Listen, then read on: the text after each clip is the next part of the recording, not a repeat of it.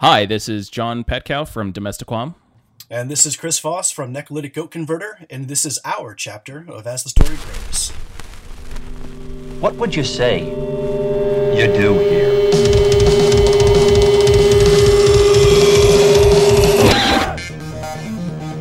Have a good time all the time. Who's got it better than us? Nobody! What in God's holy name are you blathering about? Well, I'll tell you what I'm blathering about. I've got information, man. I want you to be realistic. What do you love about music? I am being realistic. As the story grows. You got this, Travis. Make him wait for it. Boom.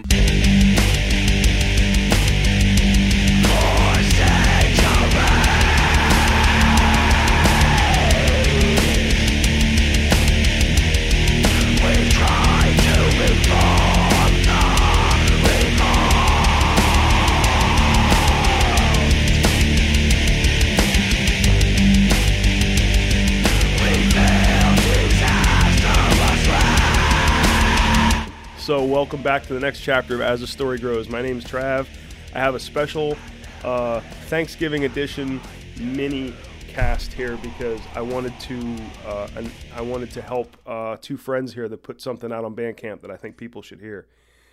Domestiquam and Necrolytic Goat Converter. Oh yeah, we're gonna get into your weird ass names. So. Yay!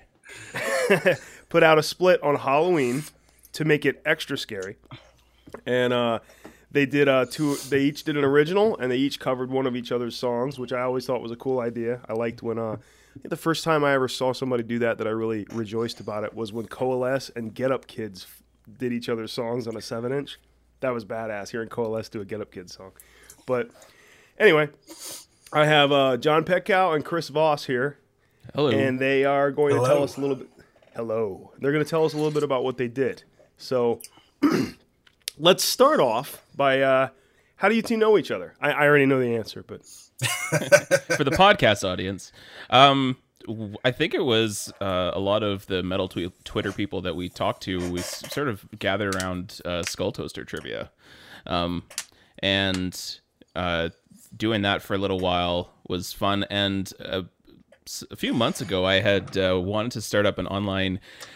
game of Dungeons and Dragons, actually, and in reaching out to a peop- couple people I knew who I wanted to have be a part of that, uh, someone actually suggested Chris uh, would be a good uh, addition to that group, so we got Chris in, and uh, when the time came, eventually we sort of started talking more and more, and even after I transitioned out of that uh, out of that game, we kept talking, and like, He, when Chris started putting out Necrolytic Goat Converter stuff on Bandcamp, I I was already starting to work on uh, my Domestiquam stuff in a sort of experimental, like just poking at it, seeing what I could do with it. But when his when he put his stuff up on Bandcamp as like a, a commercial product for people to buy, that kind of like pushed me over the edge. Is like maybe I could actually release this and like charge people money for it. Like that could be a thing I could do. Um, and so. Since then, we've been like, anytime we're working on new material, new stuff, we just send each other back and forth, just like get feedback and just sort of like encourage and like, you know, guide each other through the process of being, you know, dad musicians. Yeah. Nice. Yeah. Don't, uh, I don't want anybody to be shocked listening to this, that a metal guy actually likes to play Dungeons and Dragons. That might be a new concept. Unbelievable. That's never happened in the history of uh, Dungeons and Dragons or heavy metal. If you, if you guys aren't careful, you're going to start writing lyrics about uh, dragons and wizards and oh. whatnot, which is un, which is unprecedented in the metal. I know, metal right? Genre. I'm trying to stay away from that, but yeah, I actually uh, even earlier than that, I started. I was following. I used Twitter for nothing but just. Uh, following metal writers that I liked and just trying to get more information about new releases and stuff that people like. So I'd followed a couple people, and back in January, uh, Adrian Begrand, who at the time was writing for Decibel a lot and doing his own thing on Pop Matters, said, hey, there's this thing called Metal Bandcamp Gift Club. You know, if you join it and you give someone a gift, maybe they'll give you a gift. And uh, I kind of from there found Jeremiah and uh, Seth from Skull Toaster, and then, you know, had been told, hey, just go onto their Bandcamp pages and follow a bunch of people. And I think Petkow was maybe like the third or fourth person that I followed at that point. And then Trav, you a little bit later. So I mm-hmm. just kind of knew him from the Metal Bandcamp Gift Club. And then, yeah, just as John said, I had put out uh, Necrolytic Goat Converter, which we will get into the name of, uh, I think in March, and started getting some feedback. And for me, it was a little bit different reasons why I, I was doing it. Uh, never expected to make any money of it, which is why it's free. But uh, the Dungeons and Dragons thing came up, and we started connecting on a number of different levels besides metal and besides metal and fantasy. And uh, yeah, it just kind of it just kind of grew from there. At good, some- uh, good internet chum, I would say. At some point, Chris and I will, we've been talking about this for literally months. At some point, we're going to do some kind of podcast or article or something where we're just going to nerd out on Kurosawa movies. And I can't wait. Like, I've, I've been waiting for like months in anticipation because we both have the same, similar, very similar taste in weird art movies. And uh, I'm super psyched to at some point find a venue to do that with. Oh, absolutely. If there was only some podcast... I know, right? ...that specifically was for the host to talk to people that he knew about nerding out about something that that guest was into. If only if only there was some sort of outlet that that you didn't already do. Yeah. Mm. I don't know. I don't know what you could be talking about. Right, right, right. So so Voss is going to be a respectably loud uh, guest eventually? Oh, absolutely. Emphasis on the respectably. Yeah, I'll try to be. I'll try to be. Well, I think Chris fits okay. the. I think Chris is sort of like the ideal, respectably loud guest, where he's like, we're all we're all adults. We all do our, you know, the re- adult responsible stuff to keep everyone and everything in our lives going. And then when the kids are in bed and you have a minute to yourself, you're just like, okay, now let me listen to some death metal or watch Akiru or, you know, play D and D, whatever. Or do gotcha. all three. All th- at the same time. At once. A big metal crock pot of stew. All right, Chris, so we'll start with you, because me and Petkow uh, talk, have talked, have spoken before, and you and I have never really, I guess, just liked correspondence through Metal Bandcamp Gift Club and all that and everything, but uh, I don't know anything about, I don't really know anything about Necrolytic Goat Converter. Um, I knew it was out there, and I knew it was you, and, and this this... This Metal Bandcamp Gift Club community seems to have a lot of um, individual, one-person, cloud kicker-style uh, musician types out there that are just programming their own drums and writing everything else, and and writing every, and putting everything through, you know, plugins or whatever. And so, go ahead. Why, why, why Necrolytic Goat Converter? Why you? Why now? What? Wh- why? Yeah. Why? Why? Well. Uh... For a bunch of reasons, really, and I think actually probably you guys can uh, feel a little of this too. So, you know, uh, this is not my primary gig. I have a full-time job doing adult stuff. Put that in air quotes. What's uh, that? What do you do? So I am a uh, product manager for a tech company that kind of does software for auto dealerships. Okay. So uh, I spend my days doing that type of stuff, and uh, you know. Uh, Got kids, got a life, got a whole bunch of other things going on, and eventually that stuff can kind of catch up with you. I had played guitar since I was eighteen years old, uh, and I am, let's just say, over forty now, so I've been playing it for a long time. But never, like, uh, the interesting thing about doing the split with John was uh, I don't think, besides, like, one or two Hendrix songs, I don't think I could play a cover from front to back. I think John might have been the first songs that I ever learned, just mm. learned how to play it and did it from front to end, because all I ever did was just kind of, you know, riff my own stuff here and there, uh, played with a couple guys in college, but then after that kind of set down the course of life and just use it just kind of a de-stressor. And then as things will happen, you know, you kind of build and build and build stress. I had a bunch of stuff kind of crash and burn in my life a little bit, and then about a year ago just decided I need to do something, and uh, at that time I was heavily into Dark Throne and listening to Dark Throne and said, oh, I like this this is uh I can actually hear, you know, that lo-fi black metal. You listen to it closely enough, you hear, oh, there's a lot of melodic components to that. I wonder how you do that. I could probably do that. That doesn't sound too hard. This dude, you know, works at the post office and then just makes an album every two years. So uh, went onto YouTube, and, you know, I, I can't stress enough how YouTube learned I am. You know, you go onto those guitar videos that are like, oh, here's how you play black metal, and it's this is what tremolo picking is, and this is what, uh, you know, this is how you do this, and everyone uses diminished fifths and, you know, flat sixths, and uh, started looking at it and go, oh, well, all right, let me take ten minutes and try to write something and see if I can write a song from beginning to end. In the twenty years of playing guitar, I never did that. Did it. I said, you know what, uh, I think it'd be kind of cool if I screamed and, you know, tried to actually put some drums in, so I bought a bunch of drum beats, grabbed a cheap-ass... Actually, at the time, didn't you have a microphone to do the vocals? I would just scream into my monitor as loud as I possibly could. That is metal. That's how you do it, right? So uh, wrote my first song and was kind of like, oh, this is interesting. And I feel good, you know, the sh- shit that's been – we can curse on this podcast, right? I don't give a fuck. The stuff that's been going on in my life kind of felt a little lighter, got off my chest. And uh, it was just a joke song. It was uh, – if you know the album and all, it's the song that's all about curdled milk, how bad curdled milk smells, because I was at the time just trying to do something just for kicks and uh, kind of liked it, and then said, hey, I might do this again. Uh I got to get like a black metal name because that's the music that I'm into at, at the moment. Uh, uh, I'll go on to Facebook and let me crowdsource the name. So, you know, black metal, all right, it's got to have death in it. So let's get the word necro in there. What do black metal people like? They love goats. Oh, crap, I got to put a goat in there somewhere, right? All right, but it can't be necro goat because that's, that's too easy. Uh, so let me think about it. And like I said, my job was working with... Uh, oh, God, I just realized this. You see how it works, right? Yeah. So, uh, the job, you know, is all about uh, it, it's software to connect. It's, it's software to connect dealerships to uh, lending institutions, so that credit applications can flow back and forth, and you can get financing on your car. And I was like, well, cars, cars, catalytic converter, catalytic converter, necrolytic goat converter. Bam, there you go. Shut up.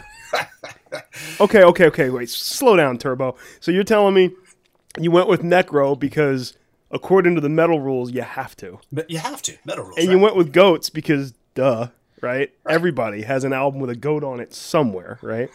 And the rest of it are car parts? Car, rest of it are car parts. I Dude, think, uh, you know, I don't is, have the album in front of me. That is such a relief to me. I, I thought this was going to be some weird sacrificial goat thing, and it's actually really funny and kind of tongue-in-cheek making fun of the metal community, and that makes my heart sore. Oh, absolutely. Uh, you That's know, beautiful. If you can't laugh at it, this music is ridiculous. I love it with all of my heart. Uh, it eases the burdens in my life, but come on, man. it's, right on. It's just metal. That's awesome. That's where it, it came from. The, the the other project that I do, the uh, the kind of more mainstream hardcore, uh, First Forgiveness, I just went to a random band generator. Said random band generator, boom, it was like the second choice. So I said, oh, that sounds cool. All right, that's that's that name. Let's throw that one down. Not too hard. You don't have to. I I, I can't think too much about it. So that that's, that's where it came from. Yeah, and that's... then it just kind of went from there. Got a little bit more serious. Started to get a little bit more introspective and kind of, what do I want to write about? How do I want to express myself? And then uh, yeah, just kind of happened. Nice. That's awesome.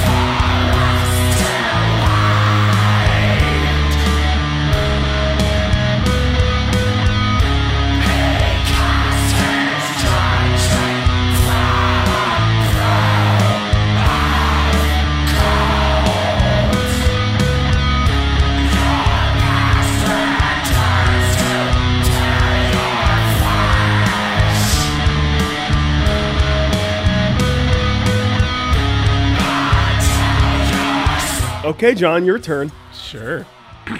Um, so I, my, uh, my parents put me in, in piano lessons and, uh, and trumpet lessons when I said I hate piano. Um, I also spent some time in high school playing like six weeks worth of guitar. So really not much at all. So like at the end, when I went into college and then like adult life, I didn't really have any musical leanings or outputs or anything. I just had these like short bursts of like, I played a little bit of piano. I played a little bit of trumpet, a little bit of guitar. And around the time that our second kid was born, um, I had, at that time, my main hobby was video production. But when our kid was born, I was like, I can't leave the house anymore. I can't ever like it'll be at least a few years before I leave the house of my own volition. So like, I got to figure out something to do in my basement with the stuff that I have. And that is actually how I got into podcasting. Um, and because I had like, I had a bunch of video gear, which I couldn't really use for video stuff, but like it could turn into, I could use it for podcasting. And through the podcasting and talking with hmm. the res- people I had on for Respectively Loud, it sort of became clear over the weeks and months that like, you know, I actually have this I- equipment here that like, maybe I could, maybe I could get back into music, because my guitar was still at my parents' house. I had left it there when I moved out. Then it hadn't been touched and it was still there. So it worked. And uh, I knew that by that point that there was, you know, technology, that software that people could use to like program drums, mix and master, and that it was a lot more accessible and affordable. Um, and because there are definitely people who do all this stuff by themselves. I was like, I wonder if I could teach myself to do all of that stuff and sort of get back into playing guitar just for mm-hmm. my own self. Not because I, I have this thing where I can't really stay on, like, as you can tell, I have discipline issues. I can't practice to save my life. I can't stay motivated. Otherwise I would have stepped with, kept with those instruments. But, but it, one thing that really helps me to do that is if I have something to play off of, if I can like, not just hear a guitar riff, but like hear what it would sound like in a song and be like, oh man, like if, if, if all I'm hearing is this unamped electric guitar noodling, it doesn't, that's not really interesting to me. But if I could like put some f- simulated fake amps and program drums underneath it, well, then that sounds a lot more interesting. And then that's actually like, if it's within reach, then like, maybe I could actually do this.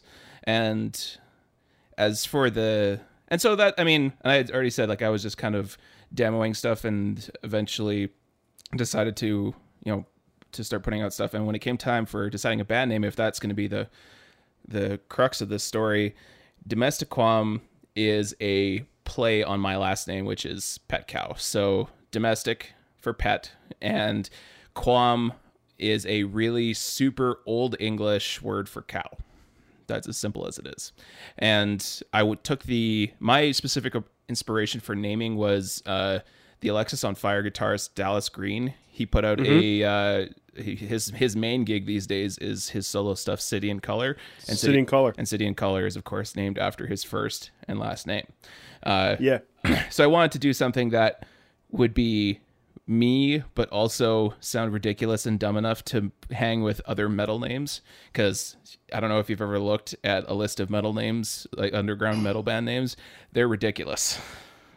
Uh, so that was when I came with Domestiquam. I was like, you know what? I get the joke and it makes me laugh and no one else will. And that's cool. And other people just look at it and like, oh, it's another random metal band name. Okay, done. I don't know if you want to keep this in or not, since I'm, you're editing this and it's going to make this your baby. But have you guys ever heard of the band Party Cannon? Yes. No. You have to look up Party Cannon, because um, they play they play metal festivals. And like, it's literally a, you can you can look this up. They've become a meme that's so funny, but they have like a black poster and all the band names are in white, and it has like that splattered spider web, you know, like you can't read it. You have to look at it at a different angle to figure out that it, it looks says, like a pile of branches. Exactly. Like, you know, and it's got like some ridiculous name. And there's just columns and columns of these bands. And then there's like written in like the Party City rainbow balloon letters, it says Party Cannon, right? And it, they stick out like bonk on this, on this poster. And if you look at their albums, it's like, it's all really gory, but it's all party related. They're like, they're like partied to death or partied in half or something. And they'll have like, they'll have like a corpse ripped in half at the waist. And instead of guts hanging out of the bottom, it'll be like streamers and stuff. And confetti. Yeah, right. And it's it's so good. This the music is absolutely like top level. They sound just like all the other stuff and everything, but they have this thing going of like, ah, let's not take it too seriously. And I think that's like their niche. So I I, I don't know if anybody gives a shit about that or not, but I remember it makes me laugh, man. I remember seeing the poster for Party Cannon and thinking that that was some that was some good shit. Uh, right. I never me- actually went so far as checking out the music, though. The meme is like, damn it, Party Cannon, we talked about this. It's pretty funny. Anyway, I don't know. It made me made me think of that. But, Mum, she's... I'll tell you what she is. She's experienced.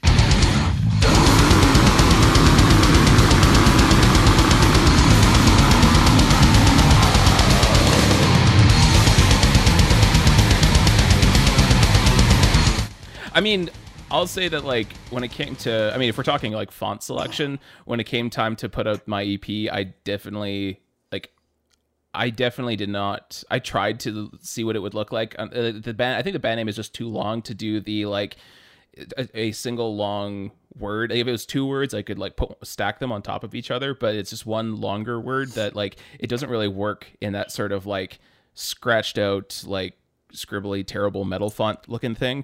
So I decided, okay, I was like, I'm gonna go for something that's like try to be a little bit older and classier. So I just looked for old newspaper fonts, and uh uh that I felt like that was not necessarily quite as far as Party Cannon, but uh it tried. Are you to- saying I went the non-classy route? No, so not so non-classy. But the font that I had, Chris, was literally I think the font that you use, so I didn't want to be uh biting your flavor. Well, that's, you know, I did, I, I was kind of thinking back, I just went everything free. So at the time I didn't know how serious the thing was going to get. So I just went online and Googled metal band fonts, and I had found that font. I was like, oh, is it free? Okay, boop, take it, you know? And then the, uh, the album cover, I looked for Metal Goat, and I finally found that picture, and it was on Shutterstock. So for a couple bucks, you know, just in case someone else used it, boop, you know, went and bought that. And then all the drums, I even kind of thought about where I got all those drums from. I didn't buy any of the drums. I didn't buy the drums until after the album was out and I was starting to work on some other stuff. I just went to all the sample sites, and it was like, hey, we have seven, you know, boxes of drum loops. Here are four free samples for you to understand what's going on. And I just spent weeks downloading all the free samples. And I think almost all of the demo are just free samples I found online. So you really Costco'd right. that album. Which is why the fill, if you listen to the fills on that album, it's literally the same fill on every single song. But I think I only had two. So, Chris, were you ever in like a, part, pardon the term, no no disrespect to this, the, the guy, the single guys that are doing this, but um, were you ever in like a proper band, the whole like drag your guitar to band practice, tune, oh, listen God. to the vocalist half hour late, that kind of thing? If in college, uh, my roommate and myself, a couple guys got together. We wanted to do a band. I've been playing for like a year. And at that time, for me, it was all about, it was all about the, the riff to Judas Priest Breaking the Law, the riff to Crazy Train, and then just classic rock. That's what I love to do. Okay. So uh, we got together. We had a band called The Sinking Netherlands, because we read in a newspaper that the Netherlands was like sinking like a quarter of an inch every couple of years. I was like, that's a band name. We got to be called The Sinking Netherlands. So we started out doing like Hendrix and Cream. I think we had Sunshine of Your Love, Purple Haze. And then the lead singer came up and said, I want to start playing Duran Duran. And uh, what else do you want to play? And Robert Palmer. And at that point, I was like, I, I gotta, I gotta go, because at that point I was nineteen. If it wasn't, if it wasn't hair metal like Motley Crue and Rat, which was the awesome stuff, I had to go. I had to get out of that scene. So I, I, I think maybe we played one gig in the rehearsal room for a couple of friends at like one o'clock in the morning. We played uh, Black Flag by King's X. I know you like King's X, Trav. Love them. Did that, and uh, I think badly. I think that was it. That was the extent of my band experience until until I got together with uh, these other guys, all of which are me. It's funny you should mention all those bands that you just mentioned. I went to a minor league hockey game last night. I went to see the Lehigh Valley Phantoms, and um, I heard a clip of Motley Crue, Doctor Feelgood. I heard Round and Round, which they played after uh, there was a little bit of a scuffle on the ice. Round and Round. Okay. Level fun away, just give it time. That's funny, you know? And then um, they did a whole Crazy Train thing in between periods where people were like, they did like the air guitar cam during the solo, and people were like, oh, well, well, well. You know what I mean? this, this stuff is still valid, man. I just heard it last night and, and with like ten thousand people. Totally valid. I, I don't know, John, if you and I talked about this when we were kind of collaborating and doing the the Domestiquam split and stuff, but uh, I've had this conversation with somebody. Someone had said, I still don't think of myself as a great player, but someone had said, well, you have a knack to, you know, you can write a song. And I'm like, if you listen to all my songs, my song structure is all eighties hair metal, because that's what I grew up. That's what I still, I I, I love extreme music, but I, I'm not going to deny my love for what I listened to in the eighties. And if you listen, it's, you know, intro, verse, pre-chorus, chorus, verse, pre-chorus, chorus, bridge, outro. I mean, that's it's classic hair metal. That's just how I learned to do it. If you listen to my show, I've said it before, and I will say it again. I will stand firmly on this. That stuff was legitimate. Like, if Absolutely. you turned on M T V and you watched, like, Dial M T V or whatever at the time, John, this is before your time, young man, so let me school you. Um, tell me, Travis, it, of the M T V. Tell me, Uncle Trav.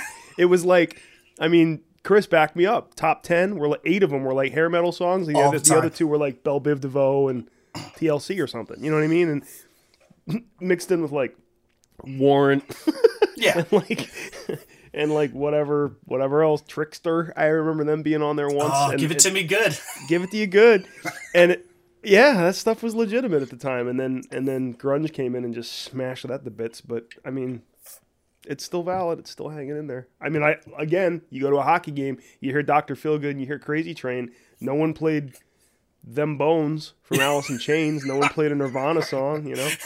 What boy, what a hockey game that would be if they played Them Bones. Oh, my That's God. Because they were too depressed Man. to leave their to yeah. leave their houses to go to a hockey game. What are you talking about? Dude, I'd jump over the boards. Are you kidding? I would love it. The players would all be doing the Charlie Brown shuffle on the rink. Shoulders sagging. One person just cries. There is a small part of me that thinks that my ideal job would be, if it paid well, would be to be the guy who picks the music for uh, to play when stuff like that happens at hockey games, because I love, like, I love being a smartass, and so if I could come up no. with those kind of, cle- yeah, I know, right? Uh, and, and so if I could have a job where it's like, huh, this thing just happened, let's. Uh, um, Or even like something like uh, I know that on the Jimmy Fallon show that when the root like when they have people come on the root people uh, the Roots uh, guys will pick songs that are specifically try to like right. make commentary right. on the person that's coming out or make a joke or something like that. I right. if I could just have a job where I was that kind of like D J essentially, if I could make money off that, that would be I would do that for the rest of my life. That would be a great job. I've often thought, now how much fun would it be to just be involved in some sort of a daily crank it out, crank out uh, situation appropriate music with a band and kind of like half planned and half jammed, and you got to like improvise and be on the spot and everything. I love that. I love that pressure cooker.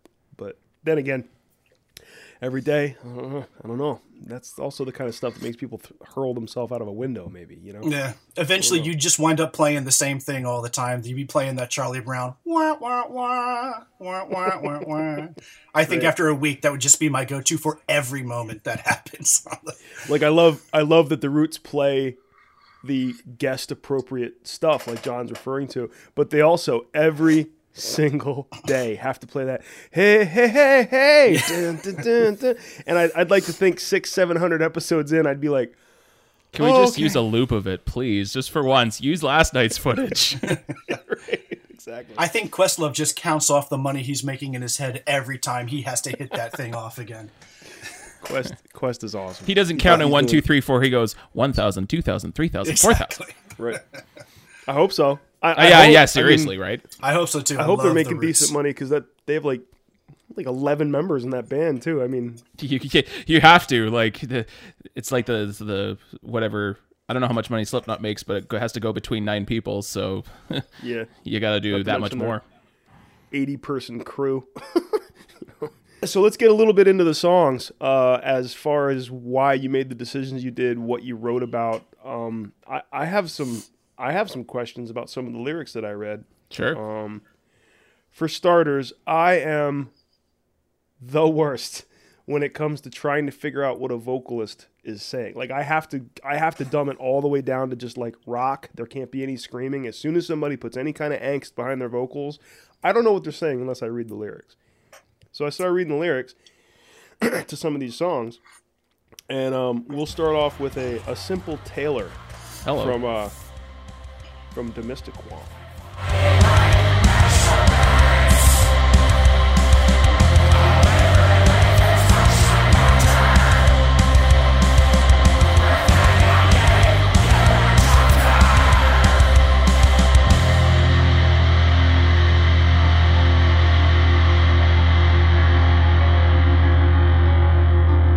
My wit, which brought down governments, spent finding leg measurements. Only relief is lunchtime banter, with the naive human doctor. I am a devil trapped by the angels. That's mm-hmm. that's far enough out of the Dungeons and Dragons mystical, dark, gloomy lyrics. Kind of pulls you into like, what the hell's he talking about? He's talking about lunchtime, leg measurements, and everything. So what what what's what's the deal behind that song? I hate I hate to disappoint you, Trav, because you think this isn't going to be a nerd thing. It's absolutely a nerd thing. um. So I, I won't give you the, the, the long, I won't give you the full detailed character history because I could totally do that, but I don't think we have the time. Um, Is this a Dungeons and Dragons thing? No, it's not a Dungeons and Dragons thing. It's a Star Trek thing, actually. Oh my God. Next, Chris, next song. I, Go ahead. To, to be fair, I didn't even know. It, I didn't even know what it was about until John and I were working on the album, and John sent the "This is what the song's about" because we we do fill out all the Bandcamp stuff, and I went Star Trek.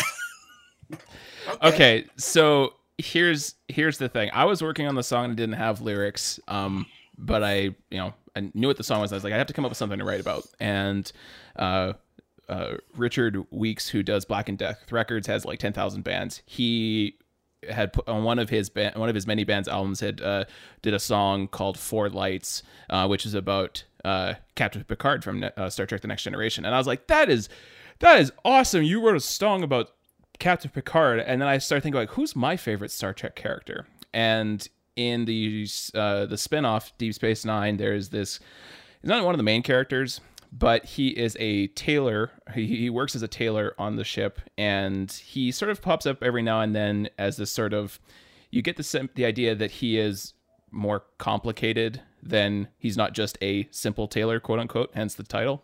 Um, and it turns out that he was not just a tailor. He is actually like used to be a like second in command of an entire secret spy organization, and like was responsible for some real dark shit. And, uh, and was exiled from his planet, and he now lives with a bunch of people who are supposed to be his enemies, but who are kind of the only thing keeping him alive. And so that, to me, I mean, he's, he's just an awesome character. He's very upbeat and very morally ambiguous, and just sort of like has a great time just fucking with people. Um, and, and in terms of like, if I was going to write a song about this, what do I connect to?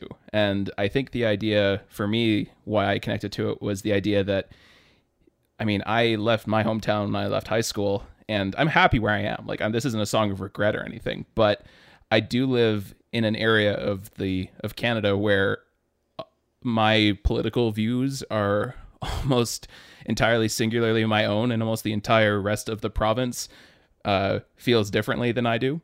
Um, And so I've had to quietly, and, and like people who are my good friends, family, like I've built my life here, but I've built my life where I just had to basically shut off that part of myself because that doesn't seem to fit in with other people. And so I've had to basically disengage myself politically in my real life because it's the only way to survive. And so that's what the line, "I'm a devil trapped by the angels," is, is that like, not that I feel like, but that's that. That's I, I took the position of devil because everyone else is actually pretty cool that I that I know, but I just sort of sit in opposition, not necessarily opposition to, not not in a bigger life sense, but at least politically, that I just don't agree with a lot of what's happening where I am. But I also know that I'm kind of a minority opinion on that. So mm-hmm.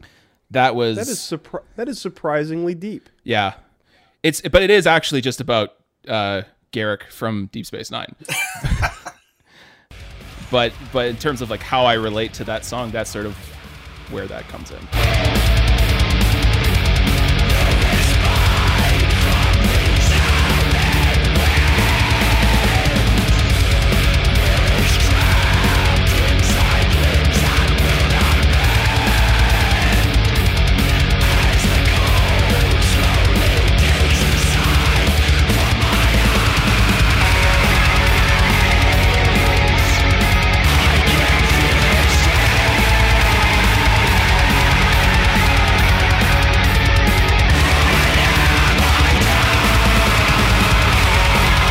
Chris, uh, Fractured Omniscience. Now that is a metal title. My body marks another mile. no respite from these howling winds. Will is trapped inside limbs that will not bend, as the cloud slowly takes the sight, as the colt... Jesus. What's the song about? I can't read the lyrics. uh, it is about... Uh, so, long story short, it is about... And, and trying to put this in a way that'll be succinct and not too much of a downer. So, uh, the story is about when my father died. Uh, it was, it also kind of marked, I, he, he died very young. He wasn't even sixty. Uh, I had flown down to see him, and it marked the exact moment that I had at that time stopped believing in God. I had kind of lost my, uh, faith, uh, hmm. a lot. I had grown up Roman Catholic, uh, had some issues because, like John, uh, to be incredibly liberal and, I don't want to say progressive in your views, but uh, progressive according to the environment that I was in, yeah. uh, was kind of hard, but it had never stopped me from having that kind of, you can not go to church for years. You cannot do a bunch of things, but you'll still have that kind of peace in your soul that just kind of says, well, you know, if anyone asks, yeah, I, I definitely believe. It's like, I don't want to equate it to like Santa Claus, but you know, in your heart that it's real.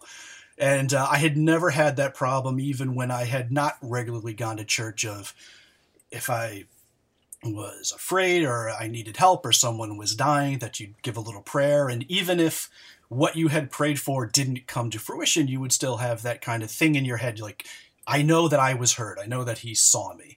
Uh, and when my father died, I had kind of left the room, got into this bathroom, and had started kind of reciting this.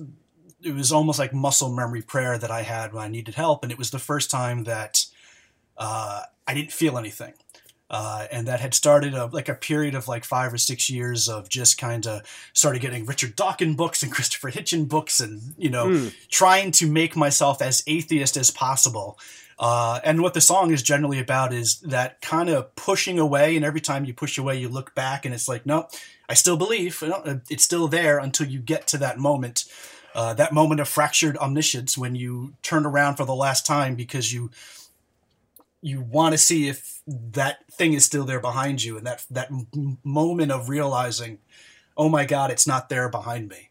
Uh, uh, so that's, you know, that the the verse that you're referring to, I think the last line is, uh, you know, uh, he finally, I can't feel his stare. That's the first time that I right. legitimately felt completely uh, abandoned.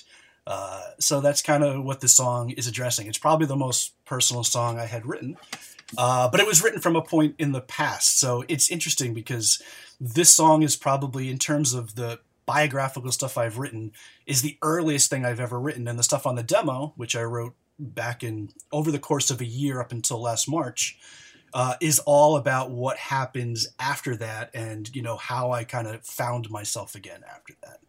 Oh, or wow. at least found myself back into faith to the point where, you know, I have the same problems that John does, but go to church and listen and just kind of, my theory is that uh, I'm able to hear the voice again, and the stuff that uh, I agree with, I intently listen to, and the stuff that I don't agree with, you know, and luckily my wife is the same way. We just kind of, you know, steel ourselves and get past the parts where they say, you know, and let's pray for the sanctity of traditional marriage and for, you know, our government leaders to make all the money and, you know, stuff like that. We just kind of, we kind of hold our, our thoughts. But then when it gets to, you know, pray for the poor people, pray for the sick, pay, you know, pray for this stuff, that's where we get that, we get that back. So a bit of a downer. Again, it's not the curdled milk. No, it's song, not a downer. No, no, that's, that's real. That's, that's, that's real stuff. I, I, I had that conversation with, with former guest where I, I'm fascinated with someone who had faith and then uh, and then eventually abandoned it, lost it, w- whatever terminology. There had to be a Tuesday that you looked back over your shoulder and still saw it. Oh, and yeah. Then, and then there was a Wednesday where you looked back and it wasn't there. And I'm always curious about, like, what, what what's that pinnacle thing? Like, like I always refer to Dracula with when when Elizabeth was found dead and he was like, I renounce Christ, and he made this huge to-do and it became a whole thing. Okay, we can pinpoint what happened, when, and why with that dude, you know. But there's there's other people that they they they systematically remove this from their system over a period of years, and at one point there has to be a, okay, that was the book that pushed me over, or yeah. or that was the book that brought me back, or that was the conversation with somebody that I had, or, uh, you know, you had some weird talk with an estranged uncle where you were like, oh, yeah, I, I that did kind of reestablish my faith or something. I think that's a fascinating conversation, and I think people need to explore that stuff, because anyone that's never had to bump up against the rails of, of questioning what they believe in, I just don't think has been challenged. And I mean, I mean, I'm not trying to, I'm not trying to push anybody towards something they shouldn't be pushed towards, but I just feel like, man, if you've never had your faith shaken, I don't think you're doing it right, you know? Yeah. Well, that's the interesting thing about Metal Bandcamp as well, is that, you know, meeting all of these guys, meeting you and John, and uh, I'll just use Jeremiah as another example, and you guys get to talking, and uh, I remember when we were planning to do the the, the D and D, and uh, we were trying to figure out a good schedule, and then both John, John Jeremiah and myself were like, well, we can't do Sunday mornings. And you guys were like, well, I can't do Sunday mornings. We're like, well, I have church at eleven. Oh, I have church at, you know, ten thirty. I got church at... And it's just so interesting that for a genre that, at least now, especially when you talk about extreme metal and what's been going on in the last fifteen, twenty years, there's just such this push to be... to just... put all of that aside. I mean, you have your genres and your bands that will espouse it, but uh, it, it's not as vocal as it is. But then when you start talking to the people who actually listen to this stuff, uh, it's it's quite easy to kind of separate those blocks in your mind. I'll listen to classic Dark Throne and other stuff like that that will be totally against what in my the other side of my head is perfectly fine to not only, you know, believe and accept, but to vocalize and espouse as well. So it, it's interesting how much of this community uh, has that same kind of uh, same kind of sense. That's why it's called a community. I mean, just taking my show, for example, I've had everything from like um, people that are so uh, into their Christian culture that I'm intimidated to even like say the wrong thing around them. I don't want to offend them if I say, oh shit, if something goes wrong with my mic, you know what I mean? I know that there's people listening that are still like, I really like his show, but eh, language, eh, don't play it in front of your kids. Like, I don't know who's playing this in front of their kids, or, or they're rolling it as audio in their church sermon or whatever, but, you know, all the way to people who are self-proclaimed Satanists, atheists, agnostics. I've had, I've done it all at this point. Not all, but I've done a lot. And, and, everybody is a community. Everybody would still meet up with me, or I could go to them and we could go have a coffee and be civil with each other. We all have to learn how to, you know, share the road together and go to the same grocery store. And, and, and like, I, I, that, that's where I'm discovering different, how it was so different coming up in Fear with like, oh no, no, no, that's them. This is us. Let's build a wall to, uh, very twenty sixteen language there, Travis. See what I did? Yeah. Uh, let's kind of separate that. Let, let's let's get that perforated dish so the corn doesn't touch the peas, kind of thing. And I've yeah. I've always been like, mix them together. Who cares? You know what I mean? Like, I don't know. I that's that's that's kind of neat. I'm glad I'm glad that we had the conversation and went down the path with, with the lyrics and everything. It seems to me that uh, with. with the with the Metal Bandcamp Gift Club community, and this isn't exhaustive, like there's definitely people who have like wildly coming at it from wildly different experiences, but for it seems that for a lot of at least a decent number of people, um there's a lot of people who I think who grew up in the church, and then the question is like, where does everyone fall in once they become like adults and sort of like figure stuff out for themselves? And so I think that there's a lot of like, man, church culture isn't great, and then you from there you make your decisions of whether you stick with it or whether you leave it, but there's no real judgment either way. It's just that sort of like kind of hopeful, kind of cynical, uh or at least like less naive, I guess, um approach to like, there's a lot of a there's a there's a similar cultural touchstone where we all grew up with a lot of this stuff, and then the question is, what do you do with it as an adult? And I know there's a lot of people who are just like, no, nah, I have nothing to do with it. There's some people who are a bit more sympathetic where they leave, but they, you know, it's like, yeah, it's not for me anymore, but I get it. And then there's people like me who are like, well, I'd, it's, I'd probably consider myself like on the fringe of, uh, of that culture, but like, I'm not as bothered by it as I used to be. I like, I've been trying to leave my faith since I was thirteen years old, and I just was never good at it.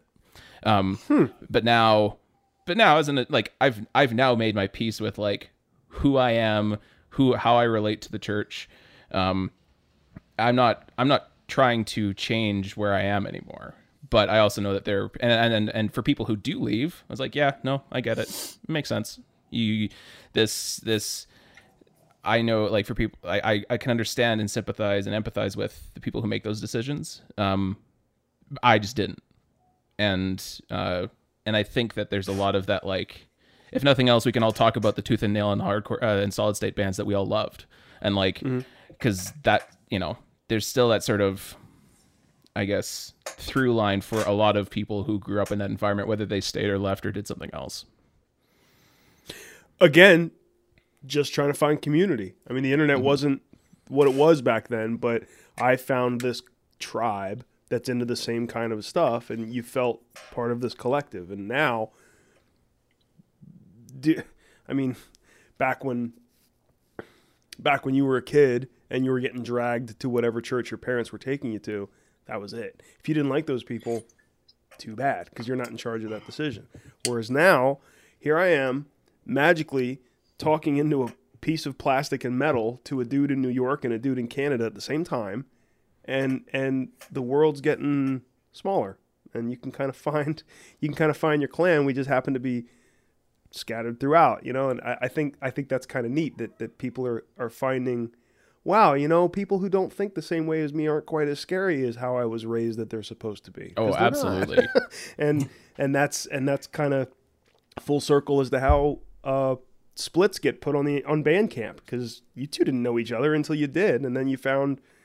There's to- there's things totally different about your stories. We went all the way from a Deep Space Nine character yeah. all the way to my to my to my father's death. You know, that's that's those songs. That's tracks one and two. Like, that's awesome. If you have if you have one thing that's about nothing but death, death, death, death, death, you know, you're gonna arrive at the end of that album and feel the way that you're gonna feel. If you have nothing but metal songs about Star Trek, you're gonna be like, uh, I'm not taking it seriously. People are gonna expect me to start wearing the ears and the on the costume, and I just I just don't truck with that at all.